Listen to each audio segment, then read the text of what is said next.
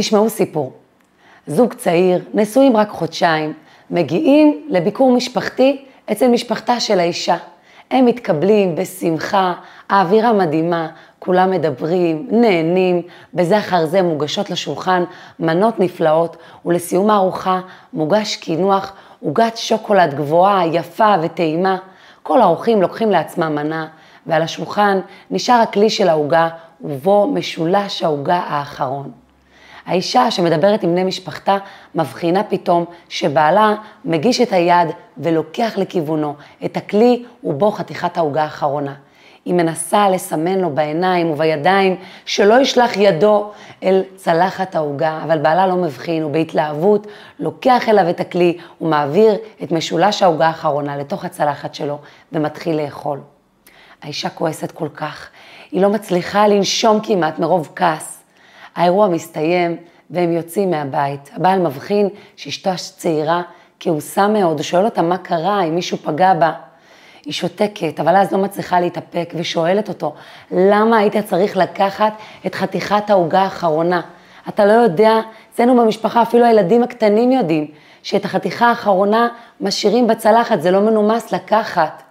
בעלה מסתכל על העמום ואומר, אני גדלתי בדיוק ההפך, שאם יש מנה משובחת ורוצים להחמיא לה מהריח, אסור להשאיר חתיכה בשולחן, צריך להראות לו שהכל נגמר והיה כל כך טעים. הם מסתכלים אחד על השנייה ומבינים שהם גדלו בצורה אחרת, וכל אחד מאמין בדרך שבה הוא גדל, כמה אנחנו שונים, איך אנחנו יכולים להתאחד למרות ההבדלים שלנו בחינוך, בתפיסת העולם, בעקרונות, בדעות. ולפני שנתחיל, אני מזמינה אתכן ללחוץ כאן ולהירשם כמנויות לערוץ כדי לקבל מדי שבוע עדכון על פגישה חדשה, מהירה ומרגשת עם פרשת השבוע. פרשת ויקל, משה רבינו מקיל את עם ישראל אחרי שהוא ירד עם הלוחות השניים, הוא מקיל אותם כדי לפרט בפניהם את ההלכות שקשורות למשכן ולשבת. הלכות שממש קשורות זו בזו, כי כל הפעולות שאסורות עלינו בשבת הן פעולות שהיו נעשות בשביל בניית המשכן, ותכף גם נגיע לזה. אבל קודם כל, שמה של הפרשה, ויקל, הוא מקהיל אותם. הדבר הראשון שהוא מעביר להם זה את חשיבות הביחד, את חשיבות הקהילה, את חשיבות ההתאחדות, ההתקהלות. ורק בפרשה הקודמת ראינו את עם ישראל מתקהל, ויקהלו, הם מתקהלים וניגשים אל הארון, מספרים לו שהם כבר לא יכולים לחכות, כי משה בושש לבוא. הם מתקהלים סביב מטרה שהיא מטרה בעייתית, סביב חטא העגל. הם מאוחדים, אבל סביב מטרה שלילית. כאן מגיעה פרשת ויקל ומביאה מעין תיקון להתקהלות של הפרשה הקודמת. כאן הם לומדים על התקהלות שהיא סביב עשייה חיובית, על התקהלות שהיא סביב אמונה, על התקהלות שהיא סביב החלק האלוקי שמשותף לכולנו. מה כל כך קשה לנו להיות מאוחדים? כשאנחנו מסתכלים על האדם האחר, הדבר הראשון שקופץ לנו מול העיניים, ולא משנה אם זה בן הזוג שלנו, חברה שלנו, אנשים שאנחנו נפגשים איתם בכל מיני תהליכי חיים, זה מה ההבדלים בינינו, מה הוא עושה אחרת ממני, איך הוא לבוש אחרת ממנו, מה שונה, מה אחר. זה הדבר הראשון שהעין שלנו קולטת, ובאמת הקדוש ברוך הוא ברא אותנו בצורה כזו שאנחנו שונים, כשם שפרצופיהם שונים, גם הדעות שלנו, הדעות שלנו שונות.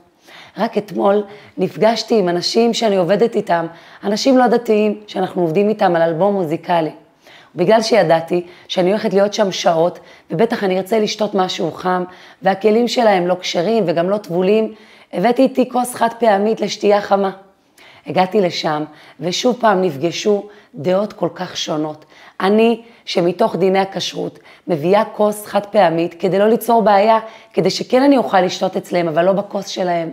והם, שאומנם הם לא דתיים, אבל יש להם דת אחרת, דת השמירה על איכות הסביבה, ומבחינתם הכוס שהבאתי היא כוס שהיא עבירה ממש להשתמש במוצר חד פעמי שמזהם את הסביבה. דעות כל כך שונות, ובכל זאת היינו מאוחדים והיינו בשמחה ובטוב. למה?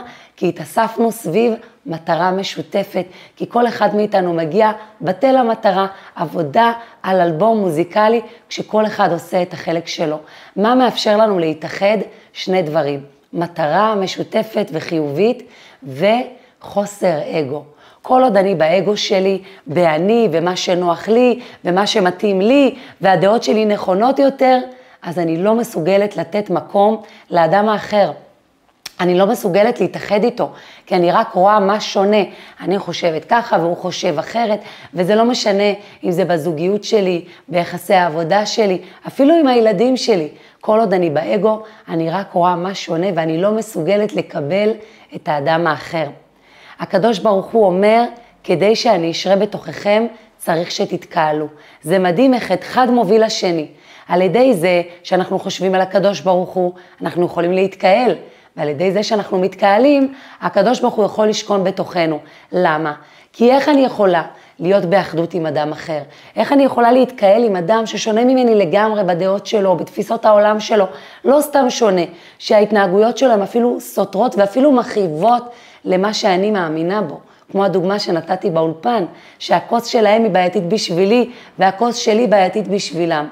ברגע שאני מחוברת לקדוש ברוך הוא, ברגע שאני לא באה ממקום של גאווה, שאני צודקת יותר מכם כי אני חושבת ככה, אלא אני באה בביטחון שאני עושה את רצון השם, אני עושה את מה שצריך, אני בטלה לזה, אני לא באגו. מהמקום הזה אני יכולה להסתכל על האדם האחר ולהבין למה תפיסת העולם שלו כל כך חשובה לו, לא להסכים, אבל להבין, לקבל שזו האמונה שלו. כשהאדם השני מרגיש שאני מכבדת אותו, שאני מקשיבה לו, שאני מסתכלת עליו כאדם שווה, גם אם אני לא מסכימה עם דעותיו, הוא מסוגל לכבד אותי, להתאחד איתי, ואז השכינה יכולה לשרות בינינו, גם אם אנחנו שונים לגמרי. אפשר לתת את זה בדוגמה מצוינת, בבני זוג שהם מאוד מאוד שונים, ויש להם תפיסות עולם אחרות, והם גדלו על ערכים אפילו הפוכים לגמרי. איך הם יכולים להיות מאוחדים, וכשמדובר על זוג צריך כאן אחדות מאוד מאוד גבוהה כדי לנהל בית, כדי להתנהל בצורה הנכונה, על ידי זה שהם בטלים להשם. זכו שכינה ביניהם. איך השכינה יכולה להיות ביניהם? כשכל אחד בטל, כשכל אחד מסתכל על השני ואומר, בואו נראה איך אנחנו יכולים להתאחד ביחד. נכון, יש לי דעות שונות, אבל גם לו לא יש דעות משלו. אני מכבד אותו כי הוא חלק אלוקם ממעל ממש. זה מדהים שכשאנחנו מסתכלים על אנשים אחרים, הרבה פעמים אנחנו עסוקים בהשוואות. אני ככה, הוא אחרת, אני יותר, הוא פחות, הוא יותר, אני פחות. גאווה, נחיתות, כל מיני רגשות בעייתיים שלא מאפשרים לנו להתאחד, שלא מאפשרים לנו לראות מה טוב בנו או מה טוב בזולת. מה עוזר מול ההשוואות האלה, מול התחושת חוסר השוויון? אנחנו חיים בעולם שכל כך סוגד לשוויוניות, אז כאן אומרים לנו, שיוויתי השם לנגדי תמיד. איך אפשר להתאחד, איך אפשר להתקהל? כשהשם לנגדי תמיד, אז שיוויתי, אז הכל שווה לי, אז אני שווה, והאדם השני שווה. איך הוא שווה? כי אני זוכרת את הקדוש ברוך הוא. אני שווה כי אני חלק אלוקם ממעל ממש. גם הוא שווה, כי הוא חלק אלוקם ממעל ממש. אה, הוא לא מקיים את רצון השם עכשיו? הוא לא הולך לפי דרך התורה? אבל עדיין הוא שווה, הוא נשמה אלוקית. כשאני מסתכלת על העולם מהמקום הזה של שוויון, שאני שווה והוא שווה, רק מהחלק אלוקם ממעל ממש שלנו. לא בגלל מה שאני עושה, לא בגלל שהדעות שלי נכונות יותר, לא בגלל שהוא במעמד גבוה יותר או אני במעמד גבוה פחות. אנחנו שווים כי אנחנו משתווים אל מול האלוקות, אז אנחנו יכולים להתקהל באמת, גם אם זה בני זוג, גם אם זה אחים, גם אם זה אנשים שעובדים ביחד בעבודה משותפת, גם אם זה סתם אנשים ברחוב, אנחנו יכולים להתקהל כי אנחנו שווים מאותו מקום, מהחלק האלוקי שלנו. והנקודה הנוספת שמאפשרת לנו להתקהל, זה ההתקהלות סביב מטרה משותפת, אבל מטרה חיובית. זאת אומרת, בניגוד לעם ישראל, שבפרשה הקודמת התאחד סביב חטא העגל, אנחנו מתאחדים סביב מטרה חיובית. בני זוג מתאחדים כי הם רוצים שלום בית, כי הם רוצים שהילדים שלהם יגדלו בבית הרמוני, וזה מה שמאפשר להם לשים את חילוקי הדעות בצד ולהתאחד סביב הרצון המשותף להיות בטוב, לחיות בבית שיש בו אווירה טובה. וככה גם אנחנו, עם ישראל, יש בינינו כל כך הרבה הבדלים בדעות, באמונות, אנחנו יכולים להתאחד סביב המטרה המשותפת, והמטרה המשותפת שלנו זה להיות עם מאוחד. למה? כשאנחנו מאוחדים, השכינה שורה בינינו. כשאנחנו מאוחדים, האויבים שלנו לא יכולים עלינו. המורווחים העיקריים מחוסר האחדות בינינו זה האויבים שלנו.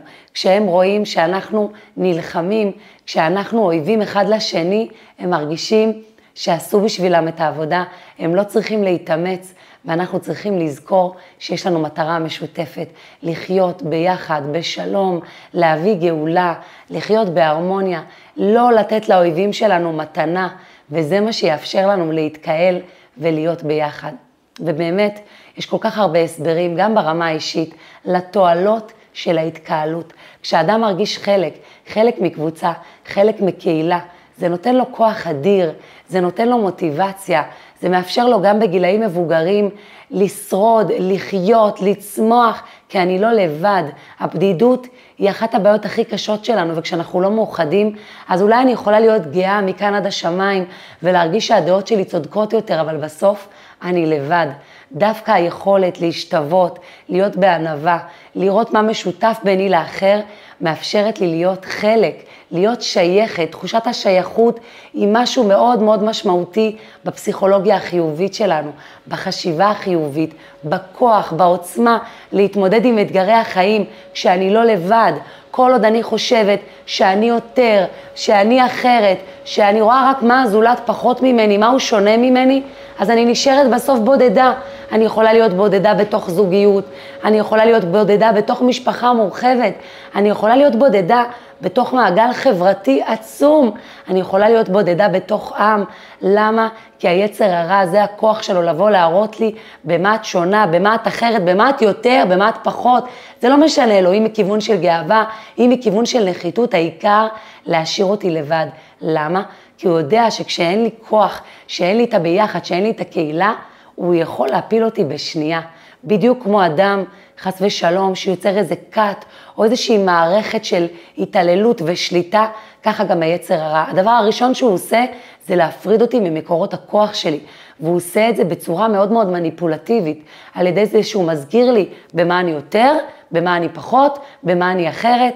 אני צריכה להשתיק את הקול הזה ולהזכיר לעצמי כל הזמן במה אני אותו דבר, במה אני שווה, אני חלק מעם, אני נשמה אלוקית כמו שיש נשמה לכל אדם בעם הזה, אני חלק ממטרה גדולה של להביא גאולה, אני חלק ממטרה גדולה של להביא אור לבית הזה, לזוגיות הזאת, להורות הזאת, ואז אני יכולה לראות במה אנחנו כן שווים, במה אנחנו כן דומים, ובמקום הזה להתקהל, להיות ביחד, לא להיות לבד. כמה כוח זה נותן, כמה זה מאפשר להשרות שכינה, להביא את השכינה, את האלוקות, לתוך הבית שלי, לתוך הזוגיות שלי, לתוך מערכות היחסים שלי, לתוך העם שלי. ובאמת אנחנו רואים שמשה רבנו מפרט באוזניהם את ההלכות של השבת ואת ההלכות של המשכן. את ההלכות של השבת הוא מביא בצורה של ששת ימים תעשה המלאכה, ואז היום השביעי שבת שבתון. ששת ימים תעשה המלאכה. זאת אומרת שבאותה מידה שאנחנו מצווים לשבות בשבת, אנחנו מצווים לעשות בכל ששת ימי המלאכה. אדם לעמל יולד, אנחנו מיועדים, אנחנו נבראנו להיות בעשייה. העשייה היא התרופה שלנו, היא המוטיבציה שלנו, היא השימוש בכוחות שלנו. אם אנחנו לא בעשייה, אז אותם הכוחות פועלים נגדנו, כי בכל מקרה הם צריכים שימוש. אם לא שימוש חיובי, חס ושלום, יהיה להם שימוש שלילי. ולכן אדם צריך לראות כל הזמן שבמהלך ששת ימי העבודה הוא בעשייה. אבל איך, איך היא תעשה? היא תעשה, לא תעשה. תעשה כאילו נעשית מאליה. כן? כתוב, יגיע כפיך כי תאכל. אשריך וטוב לך. הידיים שלנו צריכים להיות בעשייה, אבל הראש, חלקים הפנימיים, הם צריכים להיות עסוקים בעבודה הרוחנית שלי. יש לנו קול שכל הזמן לוקח אותנו לקצוות.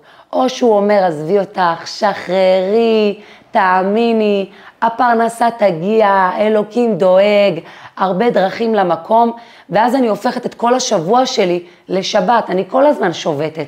ואת זה אלוקים לא ציווה עליי. או שאני הולכת לקיצוניות השנייה, תעשי, תפעלי, תגיעי רחוק, תציבי יעדים. והיום יש לנו המון מנטורים שכל הזמן דוחפים לעוד עשייה ועוד מטרות, וההישג הבא, וזה לא מספיק, ועוד ועוד ועוד. כמה אנחנו אוהבים את הקצוות האלה? הקדוש ברוך הוא, הוא לא אוהב קצוות, הוא מצפה מאיתנו לאיזון. ששת ימים תעשה המלאכה והשבת, שבת שבתון. כשאני אומר לך תעשי, כשאני אומר לך תשבתי. תצליחי לשלב בין עשייה לשבת. תצליחי לשלב בין עשייה לבין זה שיש בה חלק שנשאר כל הזמן מחובר ועסוק בעשייה הרוחנית. תעשה המלאכה, היא נעשית, את לא מתמכרת אליה, את עושה אותה, אבל את משאירה את הרוח שלך, את השכל שלך, את הנפש שלך לעבודה הרוחנית שהיא מקור הברכה, היא הבסיס להצלחה. את צריכה את ברכת השם, ברכת השם היא תעשיר. אפשר לעבוד מהבוקר עד הלילה, שלא תהיה ברכה, או שלא נרוויח, או שנרוויח והכסף ילך לדברים לא טובים. ואפשר לעבוד באיזון, בכמה שצריך, לעבוד פחות, לא להתמכר לזה ולהרוויח ולהיות בשפע גדול מאוד. שפע שהוא גם כלכלי, אבל הוא גם שפע של מנוחת הנפש. כי גם אם נהיה מיליונריות, אבל לא תהיה לנו מנוחת הנפש, אז מה הרווחנו בזה? אנחנו רוצים גם להרוויח, אבל גם לנוח, להיות בשקט, להיות במנוחת הנפש, ובשביל זה צריך את השילוב הזה. תעשה המלאכה ובשבת לשבות. ולמה כל כך חשוב שנשבות? כי הקדוש ברוך הוא רוצה ללמד אותנו איזונים. הרבה פעמים אנחנו מתחילות באיזה פרויקט, פרויקט אולי אפילו מאוד מאוד רוחני, ואני מתחילה ואני לא יכולה לעצור, והגיע הזמן להשכיב את הילדים, והגיע הזמן להתפלל, והגיע הזמן לאכול, כל מיני דברים שאני צריכה לעצמי בגשמיות, ברוחניות, לילדים שלי, לזוגיות שלי, ואני עושה, עושה, עושה, לא יכולה להפסיק. הקדוש ברוך הוא מלמד אותנו בפרשה הזו שיעור מדהים, אפילו את המשכן, שאין קדוש ממנו, את המלאכה של עבודת המשכן עוצרים לכבוד השבת. נכון, המשכן חשוב, רוצים שהוא כבר יהיה מוכן, כדי שתשרה השכינה, שמה יותר גבוה מזה? אבל יש שבת, יש כאן סדר, ועוצרים, ולא סתם עוצרים, את כל המלאכות האסורות בשבת, למתת אבות מלאכה, אנחנו לומדים מהמלאכות שנעשו במשכן. מכאן אנחנו לומדים את השבת. מהמקום הזה שאומר, גם הדבר הכי גבוה, הכי נעלה, הכי קדוש, שאת בשיא שלו, שאת רוצה כבר להגיע אליו, לסיים אותו, רגע, שבת, תעצרי, רגע ילדים, תעצרי, רגע בית, תעצרי, רגע זוגיות, רגע כיבוד הורים. אל תיקחי משהו אחד ותשכחי את כל השאר בשביל לממש אותו. אם את במרוץ להצלחה ובינתיים את שוכחת את הכיבוד הורים שלך, להרים צלצול, להיות בקשר עם ההורים, אז מה עשית בזה? אם את במרוץ להצלחה ובינתיים את שוכחת לשים זמן זוגי לזוגיות שלך, לשבת עם הבעל שלך, לראות אותו, לראות מה איתו, אז מה עשית בזה? הרי בסוף תשיגי, אבל תרגישי שלא הרווחת כלום. הקדוש ברוך הוא מלמד אותנו כאן איזונים. להיות בעשייה, אבל לדעת לעצור. להיות בעשייה ולדעת גם תוך כדי עשייה, גם ששת ימי המלאכה, תעשה המלאכה.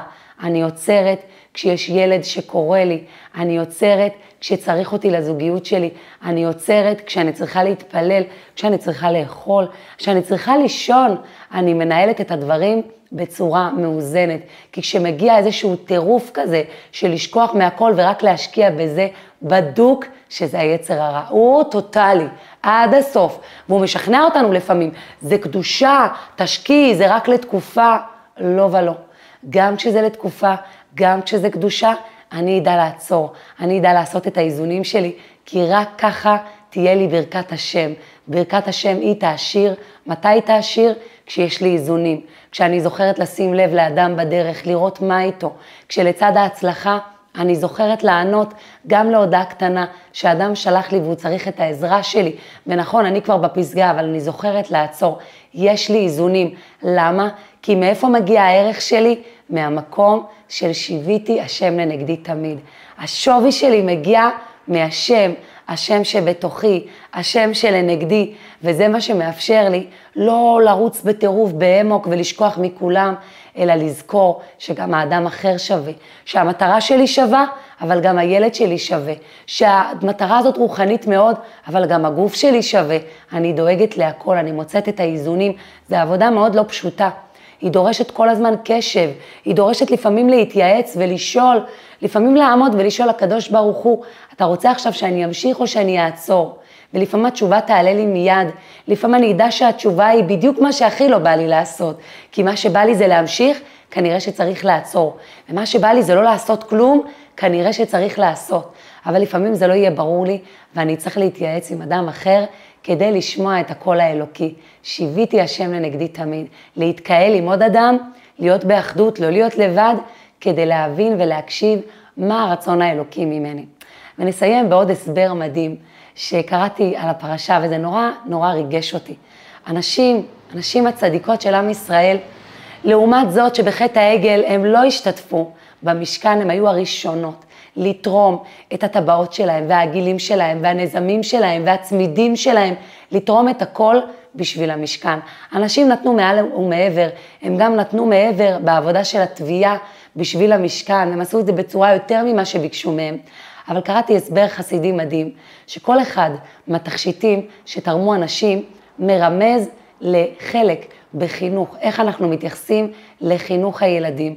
והיה לי חשוב לדבר על זה, כי רק השבוע שמעתי טרגדיה מאוד גדולה על ילד שעבר נידוי וחרם והשפלות, ילד בארץ שלנו, בן 13, שבעקבות זאת הגיע לייאוש כל כך גדול, שהוא איבד את החיים שלו. שזה דבר מאוד מאוד קשה, ואומרים שאם בהשגחה פרטית אנחנו שומעים משהו, אנחנו צריכים לקחת את זה אלינו. איך אני יכולה לשנות משהו באימהות שלי, בהתנהגות שלי לזולת, גם אם אני לא אימא, כדי למנוע מעשים כאלה.